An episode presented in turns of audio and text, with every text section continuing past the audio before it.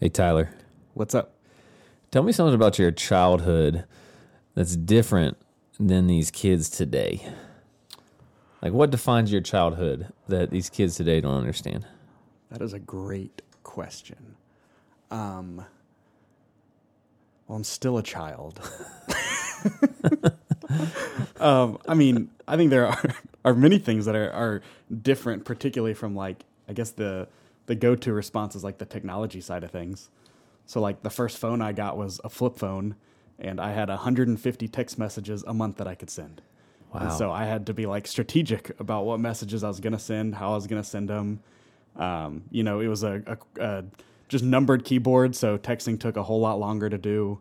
I got one when I was in middle school, which is very different than I know people like before me. Like I was kind of that first generation to start getting like cell phones then, but I was paying for it by cutting grass in the neighborhood, and I was using 150 text messages to try to like plan my weeks. Wow. Um, How so I know that was you? extremely different. I mean, I was sixth grade when I got one, so I was Wow. Kids I think my 13th birthday, maybe sounds right. Man. I'm pretty sure it was 13th birthday, but I had to pay for it, and that was like the caveat was I was allowed to get one. I was only allowed 150 text messages, and like parents had freedom to look at phone and all that kind of stuff. But Yeah. Um, but yeah, so I know. I mean, that's extremely different than now because we're doing student ministry stuff and predominantly middle school, and very few of them don't have you know the same phone I do, if not nicer. Yeah. And so that piece is very different. Kids these days just don't understand. Yep. What about you? Well, back in my day, Uh huh. You, growing had your- up, you had your car phone. no, I told this story yesterday in the sermon, but I was thinking back. So my parents used to let me walk to the local gas Yeah, station Yeah, yeah. every day.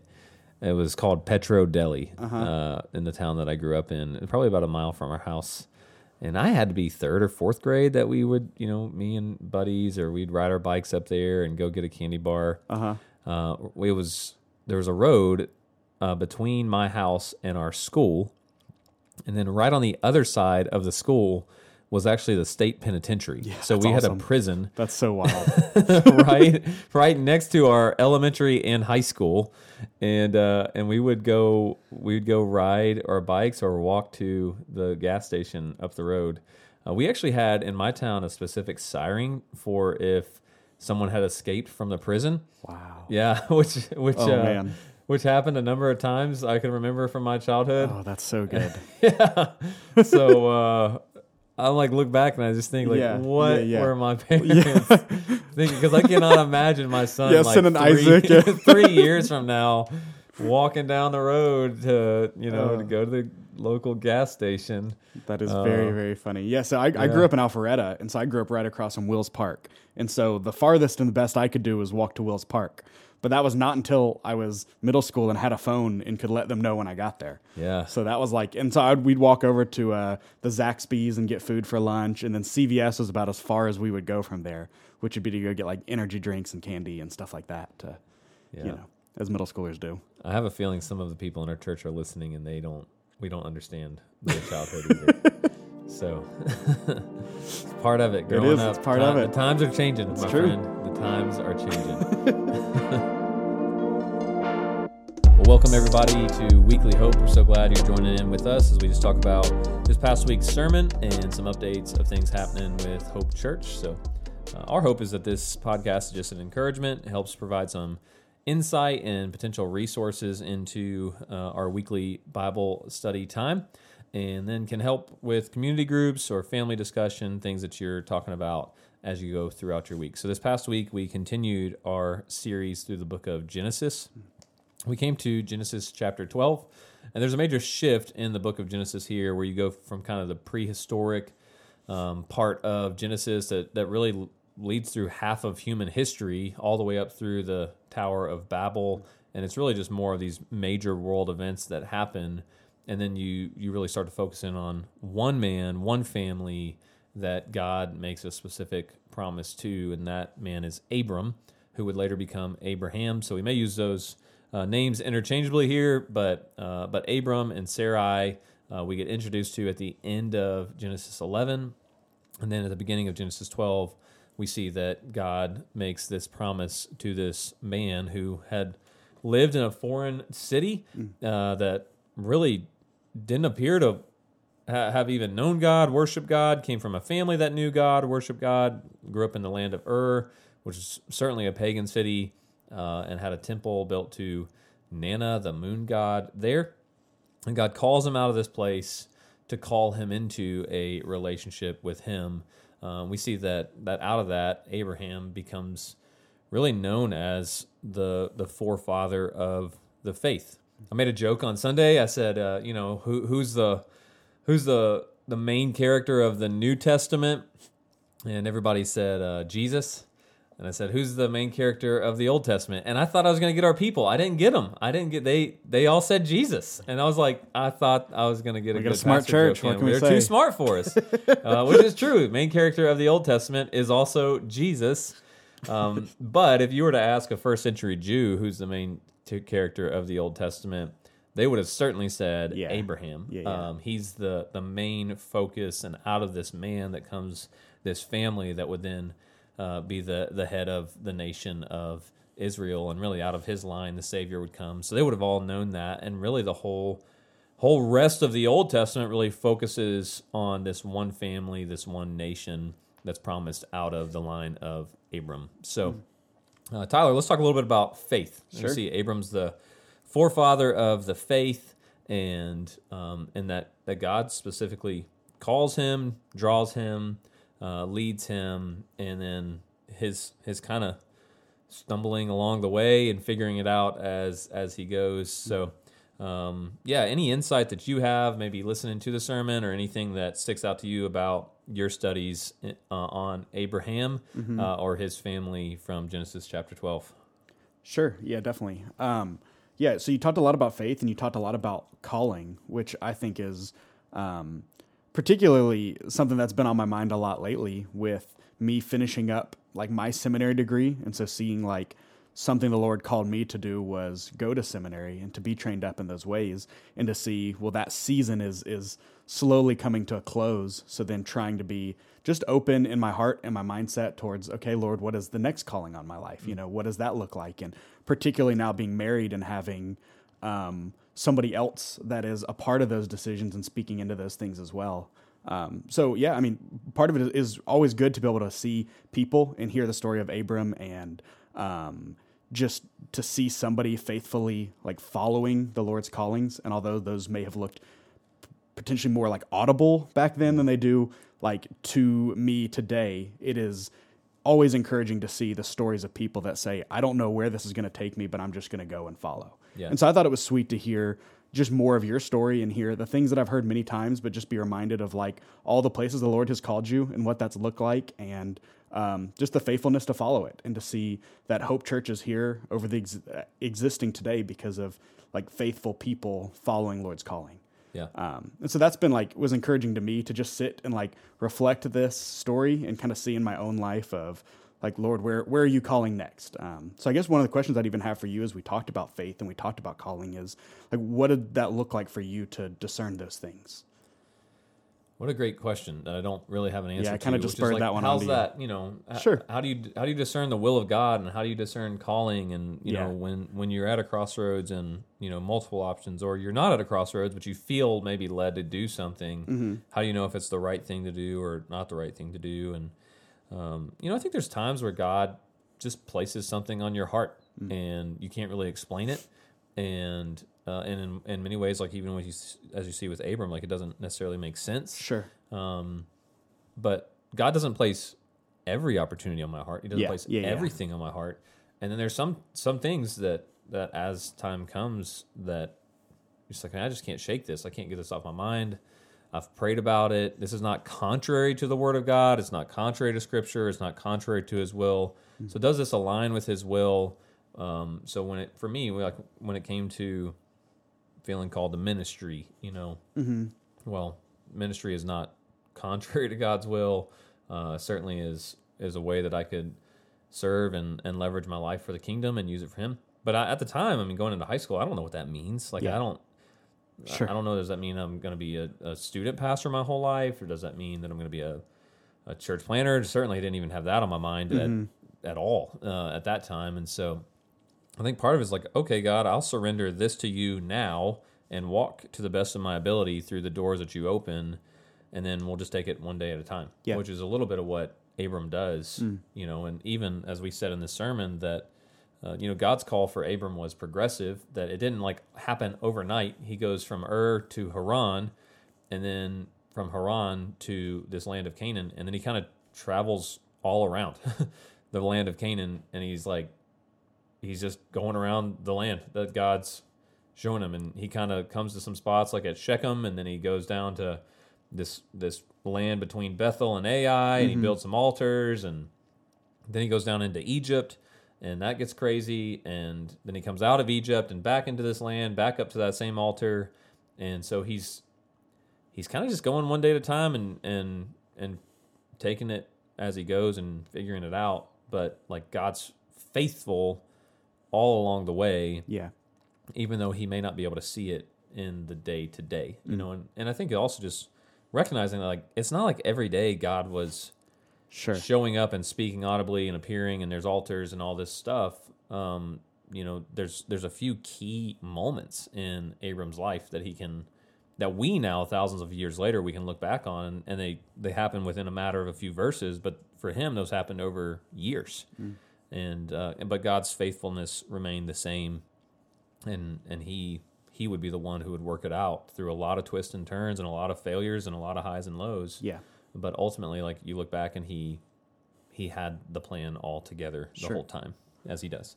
But then we see that like so his progressive in god's call to abram was generic. Like he didn't give him any clear picture or any clear direction other than just like go. And then that's what makes abram so different is his faith to like actually go and Yeah. to actually do it. And um and that was one of the questions that we asked you know to our people is just what is it that god's calling you to do? I think there's a couple of things. So there's a like there's this covenant that's set up with abram and then we see throughout scripture there's multiple covenants that god establishes all leading up to the new covenant which is the covenant that christ that christ makes. And we see that as in the lord's supper in luke 22 where you know he's telling his disciples like uh, I established this new covenant with you. Yeah. And um, and and that is the specific call that God is calling all people to to this new covenant and to surrender their lives to Jesus Christ. And then I think out of that, God does draw and God, God does call um, in specific ways for us to be, you know, serving the kingdom, serving the church, establishing establishing His His kingdom and His throne, and and leading other people to to Him. So that looks different for all of us. Any anybody sitting in the room that is a follower of Jesus and is like walking in that new covenant, um, God places different burdens and different calling and different things on our hearts that that you may be passionate about that I'm not, or you Yeah, may be gifted sure. in that I'm not. And Sure. You know, part of it is just that obedience and faithfulness to to go and to do what it is that He's calling you to do. And I think that's that's good. I think one of the even application points you had is just talking about like um, faithfulness and how even the moments where like Abraham did fail, that those were not God failing. You know, those are are very different things. That God was still faithful and is even more faithful through those failings. Yep. And so that like our faith and our trust and our calling are all just a result of God's faithfulness. And so like to be able to play even just a small part in the big picture of, of what the God is doing in restoring the world and saving his people. And uh, I, those are just special moments. Like I, I love the idea of just getting to be like a vessel and a servant in the life of Christ and in the life of like the grand story that he gets to tell. Yeah. Well, and what made Abram unique was that he believed like the bare word of God. Yeah. With no example, with no nothing else. Yeah. He just Yeah, yeah. believed what God said. And and what we see is that he grows strong in the faith. Like it's not Mm. Sure. Mm-hmm. like he just had this perfect great faith immediately. Like again, there was a lot of stumbling along the way. Yeah. But even as Romans 4, 20 and 21 says, Paul says that um, that he no un, no unbelief made him waver concerning the promise of God, but he grew strong in his faith, and he, as he gave glory to God, fully convinced that God was able to do what he had promised. I mean, I think that what a great verse for us. Uh, you know that we can grow strong in our faith and become fully convinced that God is able and will do Sure. what He's promised to do. and that may mean that we're like this one tiny microcosm, little tiny part of the kingdom. That may mean that we leverage our lives and we don't see very much fruit, but like we can be the catalyst for someone else who comes behind us that they can stand on our shoulders and then God can use them to bear fruit. Um, and as we've said many times before in this series, that like God always keeps his promises, always. Yeah. And we have this ultimate promise that he will return and that he will establish his throne and his kingdom forever. And uh, our, our job is to walk in faithfulness and to um, to not make it about us or ourselves or our kingdom or how great or how awesome we can be, but just to be to play our part in uh, in His kingdom for the season and time that He has us here on this earth. That's really good. Yeah. I think like um, the other side is just even seeing his story and like just being able to read it. Like it's very clear he had very good excuses he could have made if he wanted to. You know, I mean, being as old as he was when Abram like was first called to this journey, and um, just so so many other reasons and examples, and like I mean, he he could have made any excuse in the world, and like today I can look at my own life and see how valid those would be. How easy it is in my own life to make excuses to slow down the process or stop what God's calling me to do or that kind of thing. So I think it's like even more encouraging to see like this was not a man without excuse. He had good and valid excuses to make, but that didn't stop his calling the Lord had on him.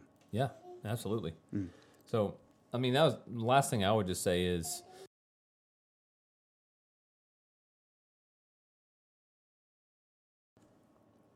so there's this point that you see where it really all comes full circle, and it really blew my mind as I was just studying scripture. But you know, so from Abraham travels down to Shechem, that's kind of the first place in this land of Canaan that he goes, and he he meets God. God says God appeared to him in this theophany in uh, in Genesis 12, and uh, is there at this tree, this oak tree, and then goes on. So not not long time there, but goes on. Uh, but it would be generations later that Jacob, his grandson, goes back to Haran, then flees Haran with his now two wives, uh, Rachel and Leah, and comes to that same place at Shechem and uh, digs a well there. We, we know later on from, from biblical history that he had, had bought a piece of land, had dug a well, and then as God calls him out of Shechem, says he takes all their foreign gods, all the idols, all the gold, all they have, and he buries it under the oak tree at Shechem, which is the same place that I mean we think I mean historically would be the same place that God would have met with his grandfather Abram, and then Jacob leaves. You don't really hear a lot else about Shechem throughout the the Old Testament, uh, and eventually it becomes part of the land of Samaria, and then it's renamed to the town of Sychar. And kind of closed the sermon off with this yesterday. I just thought it was so neat though, uh, because in John chapter four, that's where Jesus goes really out of his way into the land of Samaria to the, this town of Sychar to the well that Jacob had dug, and he meets the Samaritan woman there. And as they're talking in John chapter four, you know, she kind of she claims like, "Hey, this is where our fathers worship, but you say you've got to worship in Jerusalem." And Jesus makes this statement. He says, "You worship what you do not know; we worship what we know. For salvation is from the Jews." And it's this beautiful picture where really Jesus at that moment is is referring back to uh-huh. this Abrahamic covenant that he would have made. Like he would have been there, having met Abraham in that same land, at that same spot, in that place, you know, where where Jacob would have bought that land and dug that well and, and all that stuff. And so this this really beautiful picture of where Jesus like encounters a Samaritan woman and she, you know, believes him, goes and tells the town, the town comes out, and she becomes, you know, one of the one of the first missionaries to then go and and and reach others uh, for for Christ in this new covenant. And for me, that was just such a such a sweet full picture of like God fulfilling Yeah. His promise, you know, and that one day all the nations would be blessed uh, out of that, and and that's what we see in Revelation that every tribe, every tongue, every nation will will be represented in heaven, uh, worshiping the Lord, and uh, just a good reminder for like how God always keeps His promises. So, Yeah. Enjoyed this sermon a lot. It, it was it was a fun one to preach, and uh, looking forward to continuing through the book of Genesis. I'm I'm loving being back in a book of the Bible. It's a lot of fun just kind of walk through and and even what God is teaching me and the insights that I'm learning as we go through that is a lot of fun. So Well, is there anything coming up in the Life of Hope Church to be looking forward to? yeah, so this Sunday is really really big Sunday. We have our family meeting, our spring family meeting. We're gonna do that right after our service. And then we'll have a luncheon after that for everybody. So you can RSVP on our website for that. And we've got a couple of big announcements we want to share. This is going to be a lot of fun.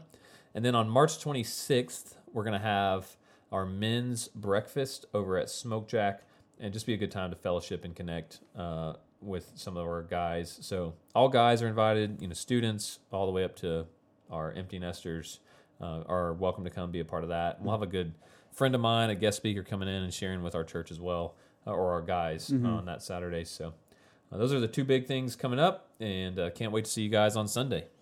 Awesome. If you'd like more information, you can check us out on our website, hopechurchjc.com. So that's www.hopechurchjc.com. And you can see us Sunday mornings at 10 o'clock for our service. So we'd love to have you. Um, yeah, be blessed.